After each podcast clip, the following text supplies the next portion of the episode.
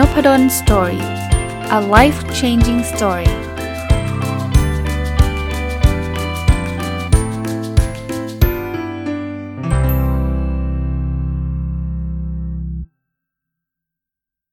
สวัสดีครับ ยินดีต้อนรับเข้าสู่นพดล Story พอดแคสต์นะครับ วันนี้ยังคงอยู่กับหนังสือเล่มนี้นะ ผมรีวิวไปไปไปแล้วทั้งเล่มทีหนึ่งนะครับ แต่ว่า มันมีบทย่อยๆ เป็นเป็นเป็น part ละกัน part ย่อยๆ ที่คุณนิ้วกลมเขียนนะครับ แล้วผมว่ามีประโยชน์นะครับ ชื่อหนังสือคือความลับของความสุขนะคุณนิ้วกลมเป็นคนเขียน วันนี้ part ที่อยากจะหยิบยกขึ้นมาคุยก็คือ part ที่ชื่อว่าความลับของความผิดพลาดนะผมเชื่อว่าทุกคนที่ฟังผมน่าจะเคยทำอะไรผิดพลาดนะครับ แต่ลองมาดูว่ามันมีอะไรบ้างที่เราสามารถเรียนรู้ได้นะ ริ่มต้นอันแรกคือ เริ่มให้เล็กเสียหายน้อย อายพอประมาณ ผมว่าอันนี้เป็นข้อหนึ่งเลย ที่ผมมักจะใช้ในการดำเนินชีวิตผมนะ ผมเป็นคนที่อาจจะกลัวความเสี่ยง ผมไม่ไม่ใช่คนที่กล้าได้กล้าเสีย ถ้าใช้ศัพท์คำพูดภาษาไทยนะ คือไม่ใช่ว่าได้ก็รวยเลย ถ้าไม่ได้ก็เจ๊งเลย ผมผมไม่ใช่คนแบบนั้น ซึ่งผมก็ไม่ได้บอกว่าคนแบบนั้นจะจะทำผิดนะ แต่ว่าท่านก็ต้องรับสภาพ ราะว่าการกล้าได้กล้าเสียแบบนั้นเนี่ย ถ้ามันพลาดไปแล้วนะ ถ้ามันไม่พลาดมันรวยก็ก็ดีใจด้วยปมมือ ยินดีด้วยแล้วกัน แต่ว่าถ้ามันพลาดไปแล้วเนี่ย เราอาจจะพูดถึงกันกว่าจะกลับมาได้อีก 10 ปี 20 ปีนะทุกอย่างกลับมาได้แหละ แต่โอกาสที่มันจะกลับมาได้ง่าย ๆ มันมันมันมันน้อยไง เช่นการทำธุรกิจเนี่ย ถ้าใครฟังผมทุกวันเสาร์ผู้ประกอบการมันหยุดเนี่ย ผมทำไมต้องผู้ประกอบการมันหยุดนะ ลองยกตัวอย่างนะ ทำไมไม่ลาออกมาเป็นผู้ประกอบการเลย เพราะว่าผมกลัวความเสี่ยงไง เพราะฉะนั้นสไตล์ผมจะไม่ใช่ว่า เฮ้ย วันนี้ไปยื่นใบลาออก พรุ่งนี้มาทำธุรกิจเลย ไปกู้เงินมา 10 ล้าน แล้วเดี๋ยวเราทำธุรกิจถ้าสำเร็จนะรวยไปร้อยล้านเลยจบ อันนี้มองในภาพบวก แต่ภาพลบคือ วันนี้ลาออก กู้เงินมา 10 ล้านทำธุรกิจแล้วเจ๊ง โดนยึดบ้านยึดรถ ลูกไม่มีเงินไปโรงเรียน อันเนี้ยผมผมผมมองในมุมนี้ด้วย แปลว่าอาจารย์กลัวความเสี่ยงอาจารย์ก็ไม่ได้ทำอะไรสิใช่ไง ผมถึงบอกว่าถ้าเกิดเรากลัวมากเกินไป เราก็ต้องทำงานประจำไปตลอดที่เราไม่ไม่ชอบเบื่อ ผมจึงบอกว่าเฮ้ยเริ่มให้เล็กดีไม่ใช่แปลว่าห้ามเริ่ม ไม่ได้แปลว่าห้ามเปลี่ยน ทางของผมคือทำทำงานประจำไปด้วย เริ่มทำธุรกิจวันเสาร์อาทิตย์ ต้องต้องไม่เบียดเบียนงานประจำนะ เริ่มเล็กๆ ไม่ต้องใช้เงินกู้ อะไรที่ต้องกู้เอาไว้ก่อน อยากขายขนมขายเลย 10 ชิ้น 20 ชิ้นร้อยชิ้นตามตามที่กำลังท่านจะมีอะพันชิ้นอะถ้าท่านมีเงินเยอะหน่อยก็ซื้อซื้อวัตถุดิบมาเยอะหน่อย แต่อย่าเพิ่งไปซื้อร้าน อย่าเพิ่งไปเปิดร้านใช้เงิน 5 ล้าน 6 ล้านอย่างเงี้ยไม่เอานะเริ่มให้เล็กนะถ้าเสียหายมันเสียหายน้อยอย่างที่คุณนิ้วกลมบอกนะบางอย่าง คุณอยากจะทำเป็น content creator คุณอยากจะทำเป็นทำพอดแคสต์ คุณอยากจะทำบล็อกทำเลย เพราะว่าอันนี้เริ่มเล็กอยู่แล้ว เสียหายน้อยอยู่แล้วพอดแคสต์ที่ไม่มีใครฟังถามว่าเราเจ๊งไหมไม่เจ๊งหรอก อย่างมากก็ค่าเช่าพอดแคสต์หลักพันต่อเดือนนะ ก็พอไหว อายพอประมาณไหม นิดนึงทำพอดแคสต์แล้วไม่มีคนฟังอายนิดนึง แต่ส่วนใหญ่ผมก็พูดว่าถ้าไม่มีคนฟังก็ไม่มีคนให้อายหรอกจริงปะจะอายใครอะเขาไม่ฟังเขาไม่รู้ด้วยซ้ำว่าเราทำนะก็มีนิดนึงอะ อย่างเงี้ยเริ่มต้นแบบนี้นะครับ อันนี้เป็นบทเรียนอันที่ 1 อันที่2เนี่ยไม่ต้องกดดันตัวเองให้ถูกต้องตลอดเวลา อันนี้ผมก็ชอบฮะคือบางอย่างต้องทำให้ได้ทำให้ดีทำให้ perfectคือจริงๆเนี่ยทำให้พยายามเต็มเต็มกำลังทำให้มันดีที่สุดนะ่ะโอเค แต่ว่าท่านอย่าไปคิดถึงขนาดที่ว่า ถ้าฉันทำผิดพลาดแล้วโลกจะถล่มอะ่ะอย่างที่ผมบอกนะ ถ้าเราไม่ได้ไปกู้เงินไป ไม่ได้ทำอะไรที่เสี่ยงๆเนี่ยข้อนี้มันจะง่ายนะครับ แต่ก็บางทีมันไม่ได้เกี่ยวกับเงินนะ บางทีมันเหมือนกับเป็นลักษณะนิสัยเราอะคือฉันต้องถูกฉันต้องไม่พลาดเลย ครั้งหนึ่งผมเคยเป็นแบบนี้เหมือนกันนะ บางทีเวลาเราพูดอะไรกับใครเนี่ยแล้วเราก็คิดเยอะเหลือเกิน เอ๊ะถ้าฉันพูดแบบนี้คนอื่นก็จะคิดยังไง ถ้าฉันพูดแบบนั้นคิดเยอะไปนะคือจริง ๆ การคิดก่อนพูดดีนะดีนะครับ ไม่ใช่ว่าพูดไม่คิดเลยนั่นก็เกินไป เวลาเวลามีข้อแนะนำก็อย่าไปเอียงไปด้านใดด้านหนึ่งร้อยเปอร์เซ็นต์ แต่ว่าอย่าไปอย่าไปถึงขนาดว่าต้องถูกต้องตลอดเวลาผิดมั่งก็ได้นะทำอะไรพลาดมันก็ได้นะพอดแคสต์ผมอะบางบางบางตอนก็ไม่ค่อยมีคนฟัง ก็ไม่เป็นไรอะมันก็พลาดได้ มันก็ผิดได้ ถึงแม้ผมคิดว่าโอ้โหตอนนี้เนี่ยนะมันจะต้องเป็นประโยชน์กับคนฟังแน่ๆเลย แต่คนไม่สนแฮะ เออ แปลกดี แต่ก็ไม่ได้แปลว่าฉันเลิกทำแล้วเบื่อ ฉันโอ้สาตั้งใจทำทำไมไม่ฟังกันอะไรเงี้ยไม่ครับ เราไม่ต้องเพอร์เฟกนะครับ มันที่ 3 นะ เราพบเรื่องร้ายเพื่อผลิตเซรุ่มไว้ใช้ในอนาคต คอนเซปต์นี้เป็นคอนเซปต์ที่ให้กำลังใจเราได้ดีเลย จริง ๆ ชีวิตเรามันก็มีทั้งเรื่องที่ดีและเรื่องที่ไม่ดีนะ เรื่องที่ดีคงไม่ยากอะไรหรอกที่เราจะผ่านมันไป เพราะว่าเราไม่อยากให้ผ่านด้วยซ้ำใช่ไหมเราเราทำบล็อกแล้วคนตามเยอะ โอ้ยมีความสุขนะ เราพูดพอดแคสต์แล้วตอนนี้กลายเป็นตอนที่คนฟังเยอะมาก โอ้ยมีความสุขนะ หรือว่าเราทำธุรกิจแล้วขายดิบขายดีมีความสุข แต่หลายครั้งเนี่ยมันก็เกิดเรื่องที่เราไม่ไม่ไม่อยากให้เกิดนะ ถ้าเอาแบบเมื่อกี้ยกตัวอย่างมันก็คงไม่ได้ซีเรียสอะไร เช่น เขียนบล็อกแล้วไม่มีคนอ่านทำพอดแคสต์ไม่มีคนฟังขายของไม่มีคนซื้อ ก็คงเซ็งก็คงเซ็ง แต่เขาบอกว่าคุณนิกรมบอกว่ามันเหมือนเซรุ่มรู้จักเซรุ่มใช่ไหมมันเหมือนเวลาเราโดนงูกัดเนี่ยสิ่งที่เราจะช่วยเราได้คือเซรุ่มเซรุ่มมันคือพิษงูนะแต่เขาสกัดมาแล้วนะ แล้วเขาก็ฉีดเข้าตัวเราทำให้เรามีภูมิคุ้มกัน ผมจำได้ถ้าจำไม่ผิด แต่คิดว่าไม่ผิดหรอกคุณรุตนะจากวงในเนี่ยเคยเขียนหนังสือไว้ในหนังสือเล่มหนึ่งของคุณรุตจำชื่อหนังสือไม่ได้ exactly เพราะคุณรุตออกมาหลายเล่มเหมือนกัน แต่บอกว่ามันเหมือนเราไปฉีดฉีดวัคซีนอะเวลาเราทำอะไรผิดพลาดเนี่ยมันเหมือนฉีดวัคซีน มันแปลว่าต่อไปเราจะได้เรียนรู้ว่าอ๋อข้อผิดพลาดหนึ่งคือประมาณนี้นะเราจะได้หลบเลี่ยงได้ครับ ผมเขียนบล็อกแล้วผมรู้สึกว่า เฮ้ย เรื่องนี้ดีมาก เขียนเพจนพดลสตอรี่เรื่องนี้ดีมากปรากฏว่าเขียนแล้วแป๊กเลย ไม่มีคนอ่านเลยเรียนรู้ฮะอ๋อจริงๆ คนไม่ชอบแนวนี้เว้ย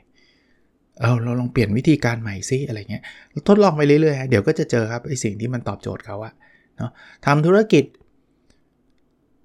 ทำอะไรก็แล้วแต่ขายแล้วขายไม่ออก เป็นเซรุ่มครับ เป็นเหมือนวัคซีนครับ ที่จะทำให้เรารู้ว่าอ๋อวิธีการขายแบบนี้มันไม่ work นะลักษณะแบบนี้ผมผมยกตัวอย่างการขายผมก็แล้วกันนะแต่ก่อนเนี่ยเวลาจะจะขายหนังสือเนี่ยไม่รู้ไงก็ทำลิงก์พอทำลิงก์เนี่ยบางคนกดลิงก์กดไม่ได้ เข้าไปสั่งในลิงก์สั่งไม่ไม่ไม่แนบไฟล์ไม่ได้โอ้มีปัญหาตลอดทางเดี๋ยวนี้เปลี่ยนเป็นการสั่งผ่านไลน์ง่ายกว่าเยอะ สั่งผ่านไลน์คนคนใช้ไลน์กันอยู่แล้วนะน้อยคนมากที่จะไม่ใช้ไลน์บางทีลิงก์เนี่ยนะจะต้องไป register ไปอะไรเงี้ยเขาวุ่นวายเขาไม่อยากทำ นะก็อันนี้ก็คือการเรียนรู้นะมันมันเหมือนเป็นเซรุ่มอย่างที่บอกขายพอมันไม่ออกแล้วก็ต้องเข้าใจว่าอ๋อมันยากนี่เองนะอันถัดไปนะครับ ผิดแบบเดิมมากกว่า 1 ครั้ง แปลว่าเราเลือกเอง ก็ผิดเราไม่เรียนรู้ไงผิดครั้งแรกอะ่ะคือเราไม่มีใครรู้หรอก คือเราอะ่ะไม่อยากผิดอยู่แล้ว เราอยากจะทำอะไรให้มันถูกต้อง เราอยากทำอะไรที่มันมันมันใช่อยู่แล้ว แต่ว่าทำไปสักพักหนึ่งเนี่ยมันมันไม่ใช่ คราวนี้ถ้าเราไม่เรียนรู้นะ เดี๋ยวเราก็ทำแบบเดิมอีก ซ้ำเดิมอีก ผิดแบบเดิมอีก เขาบอกผิดครั้งที่ 2 ครั้งที่ 3 ครั้งที่4เนี่ยมากกว่า 1 ครั้งเนี่ยมันคือเราไม่สนใจอะ่ะคือเราเลือกเองอะ่ะมันคอนโทรลได้ระดับหนึ่งอะ่ะมันไม่มีใครบังคับหรอกครับให้คุณขายวิธีนี้วิธีเดียวอะ่ะใช่ไหมอย่างเมื่อกี้ผมยกตัวอย่างเนี่ย แต่ก่อนส่งลิงก์ไปให้คนกรอกซื้อหนังสือแล้วคนก็ซื้อน้อยนะ เพราะว่าคนกรอกลำบาก แต่รอบถัดไปออกหนังสือก็ให้เขากรอกอีกอย่างเงี้ย อย่างนี้เราเลือกเองนะ เลือกเองอาจจะเป็นเพราะความขี้เกียจเราก็ได้นะ ว่าไม่รู้ขี้เกียจเอางี้แหละก็พอมีคนซื้อก็พอก็พอแล้วก็ได้แต่เราเลือกเองไงแต่ถ้าเราเรียนรู้เราจะรู้สึกว่าวิธีนี้ไม่เวิร์กเราเปลี่ยนวิธีดีกว่านะครับผมผมก็เปลี่ยนมาหลายวิธีนะจนตอนสุดท้ายก็เจอวิธีการสั่งผ่านไลน์ที่ผมคิดว่าเออสะดวกรวดเร็วดีนะครับ อีกอันครับ ปัญญามาเกิดขึ้นผ่านความสูญเสีย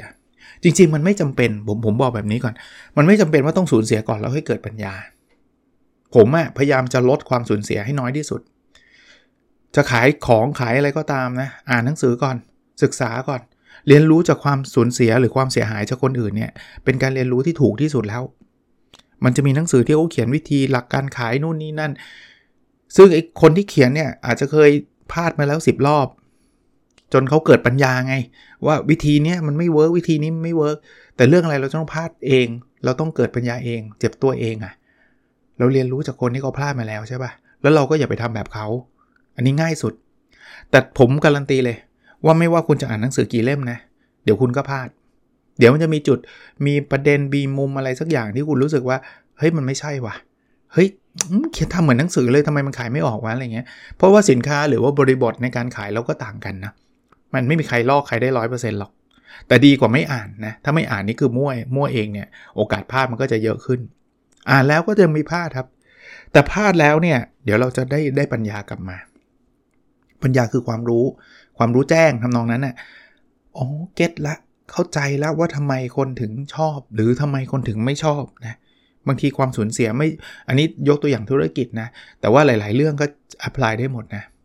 เสียแฟนไป แฟนเลิกกับเราเนี่ย บางทีได้ปัญญากลับมานะว่า อ๋อ เป็นว่าฉันนิสัยแบบนี้ อ๋อ เป็นเพราะว่าเราไม่มีเวลาให้เขา แล้วเราจะเกิด คือจริงๆ พวกนี้มันก็เป็น common knowledge หรือว่าเป็นความรู้โดยทั่วไป แต่บางทีเราไม่อินหรอก มีคนบอกว่า มีแฟนให้เวลากับแฟนนะ อย่าเอาแต่ทำงานหนูฟังมาเป็นร้อยรอบแล้ว แต่พอถึงเวลาชีวิตเราจริงๆมันทำไม่ได้ ไม่รู้แหละ ด้วยเหตุผลไหนก็ตามเนี่ย หรือหรือละเลยไป คิดว่าแฟนเราโอเค ถามเขาทีไรเขาก็โอเค เดี๋ยวเราจะเรียนรู้เองอะว่าคำว่าโอเคแปลว่าไม่โอเค มีคนแซวนะ ผู้หญิงเนี่ยพูดอะไรฟังฟังให้ดีนะ ฟังให้ลึกนะ ตามใจนี่คือไม่ตามใจนะ เวลาถามบอกเออวันนี้ผมไปที่นี่นะตามใจจริงๆไม่ไม่ไม่ใช่นะครับ อันนี้อันนี้แซวเล่นๆนะ แต่ว่าอันนี้คือปัญญานะ ถ้าเราถ้าเราได้ได้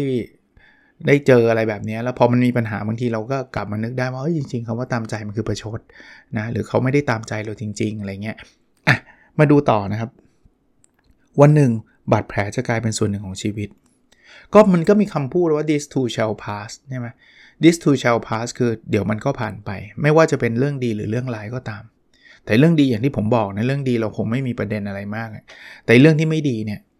สุดท้ายนะบาดแผลทั้งหลายแหละที่มันเกิดขึ้น เคยทำธุรกิจแล้วเจ๊งหรือบางคนเนี่ยหนักไปหนักกว่านั้นไปถึงล้มละลายเลยก็มี พวกเนี้ยมันจะกลายเป็นส่วนหนึ่งของชีวิตเราฮะ มันไม่มีชีวิตใครเท่าที่ผมทราบแล้วกันนะ ที่มันเพอร์เฟกทุกเรื่องทุกอย่าง ทุกอย่างได้ตามสมหวังทุก ๆ ประการของเรา ถ้าใครมีชีวิตแบบนั้นผมก็ดีใจด้วยนะ แต่ว่าส่วนใหญ่แล้วเนี่ย มันจะต้องมีความผิดพลาด มันจะต้องมีความเสียใจ มันต้องมีอะไรหลาย ๆ อย่างวิ่งประดังเข้ามา แต่มันเหมือนเป็นบทเรียนนะครับ ส่วนตัวผมผมจะมองว่ามันเป็นบทเรียนชีวิตที่มันเข้ามาสอนเราทำให้เราแข็งแกร่งขึ้น แน่นอนหลายครั้งการสอนโดยโดยเจอสิ่งเจ็บๆ โดนเพื่อนทรยศหักหลังทำธุรกิจแล้วโดนโกงอะไรเงี้ยมันไม่อยากให้มันเกิดหรอกเราไม่อยากเราไม่อยากได้บทเรียนผ่านวิธีการพวกนี้หรอก แต่บางทีมันห้ามไม่ได้ครับ บางทีมันคอนโทรลไม่ได้ครับ มันไม่ใช่แค่ตัวเรานะ มันคือสิ่งแวดล้อมเรา เราเชื่อคนง่ายเกินไป คนนี้เนี่ยน่าเชื่อจริง ๆ คนนี้เป็นคนดีจริง ๆ แต่ทำไมเขาทากับเราแบบนี้อะไรเงี้ย มันจะเจอแบบนั้น แต่มันก็คือส่วนหนึ่งของชีวิตเรานะ ที่เราต้องเข้าใจแล้วก็สุดท้ายเราก็ต้องเดินหน้าต่อไปนะต้องย้อนเวลากลับไปไม่ได้นะเพราะว่ามันก็ก็ก็เรียนรู้ได้แต่ว่ามันย้อนกลับมาว่าลูงี้ลูงี้มันก็พูดไปก็เท่านั้นเนี่ยมันก็มันก็ไม่ได้มีอะไรเปลี่ยนแปลง อีกเรื่องครับ อย่าลืมสนุกกับความล้มเหลวและเรียนรู้จากมัน พูดง่ายทำยากบอกบอกได้เลย เวลาเราล้มเหลวมีใครสนุกมั้งน้อย น้อย เอางี้ผมทำพอดคาสต์ episode นี้สมมุตินะ ไม่มีคนฟังเลย ไม่ได้เรื่องเลย เงียบเลย ถามว่าผมสนุกเลยไหมโดยธรรมชาติมนุษย์ไม่สนุกหรอกทำอะไรแบบที่เราแบบโหทุ่มเทเราเราตั้งใจแล้วเกิดมันผลลัพธ์มันไม่ได้อย่างที่เราหวังฮะเราก็จะรู้สึกแบบ โหยทำไมอะอันนี้อันนี้เบาๆนะเบาๆแค่ทำพอดแคสต์แล้วไม่มีคนฟังนี่มันไม่ได้เดือดร้อนอะไรมาก หนักกว่านั้นอีกหน่อย สมมติลงทุนทำธุรกิจ แล้วขายไม่ออก เจ็บไหมเจ็บนะ เซ็งนะ สนุกได้ไหม จังหวะแรกยังยังไม่ได้หรอก หรือแบบชอบผู้หญิงหรือชอบผู้ชายคนนี้มาก แล้วก็ทุ่มเทเวลากับเขาแล้วตอนแรกเขาก็ดีกับเรา ตอนหลังเขาก็หนีเราไปสนุกเหรอไม่สนุก แต่ว่าสุดท้ายมันคือส่วนหนึ่งของชีวิตอย่างที่เมื่อกี้ข้อเมื่อกี้พูดเนาะกลับมาครับ เอานะ ลองลองตั้งหลักใหม่ ลองหาวิธีใหม่ ผมทำพอดคสต์ไม่มีคนฟัง ผมก็พยายามจะหาวิธี หาหัวข้อใหม่ ๆ ที่ผมคิดว่า เฮ้ย คนน่าชอบอะแล้วไม่ได้คิดอย่างเดียวนะ เรียนรู้จากความล้มเหลวนั่นแหละ ก็ถ้าเกิดพูดแบบนี้เขาไม่ชอบอะเอาอีกแบบนึงไหมอะใช่ปะหรือลองไปดูตอนเก่าๆ ตอนไหนวะ ที่เขาชอบ เฮ้ยเขาชอบหนังสือประเภทนี้เว้ยรีวิวหนังสือประเภทนี้น่าจะสวยงาม เอาเลย รีวิวเลย ลองดู อันนี้ก็คือสนุกกับมันเนี่ยมันเหมือนได้ทดลองอะมันเหมือนเราเล่นเกม นึกนึกภาพเกมผมผมรู้นะชีวิตไม่ใช่เกมแต่ว่า นึกภาพการเล่นเกมให้ออกนะเวลาเราเล่นเกมแล้วเราเจอเกมนี่มันแบบว่าเล่นเราแพ้ มันเรามีทางเลือก2ทางคือสาบส่งเกมเลยให้เกมเฮงซวย ไม่เล่นแล้วเว้ยเบื่อก็ได้ หรือเราเล่นเราแพ้รู้สึกแบบ ฉันอยากกลับไปเล่นใหม่เว้ยซึ่ง ส่วนใหญ่ถ้าเราไม่ได้ใช้เงินใช้ทองอะไรเยอะมากไงการกลับไปทำใหม่มันทำไม่ยาก ผมถึงกลับไปอันแรกอะเริ่มให้เล็กครับ อย่างทำธุรกิจเนี่ยถ้าเกิดทำแล้วอะขายแล้วมันขายไม่ออก แต่คุณลงทุนไป 2,000 บาทอะคุณเริ่มใหม่ได้เสมอ คุณอย่าเพิ่งลงทุนไป 2 ล้านบาท คุณอย่าเพิ่งแบบกู้เงินมาลงทุนอันนั้นนะคุณเจ็บแล้วคุณก็ไม่มีเงินลงทุนต่อแล้วใช่ปะถ้าเกิดคุณเริ่ม 2,000 แล้วมันเจ๊ง2,000 เอาใหม่ วิธีนี้ไม่ work เอาวิธีอื่นนะแน่นอน มันอาจจะยังไม่รวยเร็วภายใน 24 ชั่วโมง ซึ่งส่วนตัวผมผมก็ไม่ไม่ไม่ได้คาดหวังจะรวยเร็วแบบนั้น ถ้ารวยเร็วได้ดีใจครับ แต่อย่าทุ่มทุนไปสุดตัวแล้วหวังไว้ว่า เฮ้ย ฉันจะรวยให้เร็วภายใน 24 ชั่วโมงนะอันนี้อันนี้เป็นความเห็นส่วนตัวผมนะ ก็เป็นเป็นเป็นอีกบทหนึ่งที่ผมคิดว่าให้กำลังใจและให้ความรู้ด้วยนะ หนังสือเล่มนี้ของคุณนิ้วกลมเนี่ยเป็นแนวพัฒนาตัวเองที่ผมชอบเล่มหนึ่งเลยนะครับ วันนี้เป็นเรื่องของความลับของความผิดพลาดนะครับ ชื่อหนังสืออีกทีนะครับเผื่อใครจะไปค้นหามีวางจำหน่ายทั่วประเทศแล้วแหละนะครับ ติด bestseller ด้วยความลับของความสุข Secret of Happiness ของคุณนิ้วกลมนะผมผมสั่งซื้อจากเพจคุณนิ้วกลมตอนที่คุณนิ้วกลมเขาแชร์มา ช่วงนี้ขอเป็นมุมนี้ก่อนนะ สัปดาห์นี้แล้วกันนะ เดี๋ยวสัปดาห์หน้าเนี่ยจริงๆ อ่านหนังสือจบเป็น 10 เล่มเลยครับ แต่เพอเอิญมารีวิวหนังสือคุณนิ้วกลม แบบหยิบมาเป็นบทบทเลยนี่ยังไม่หมดนะ ยังมีอีกเยอะมาก แต่ว่า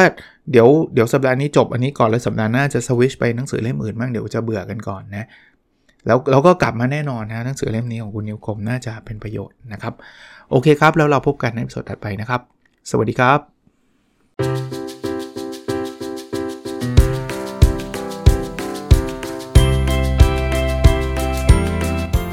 n o p a d o n Story a life changing story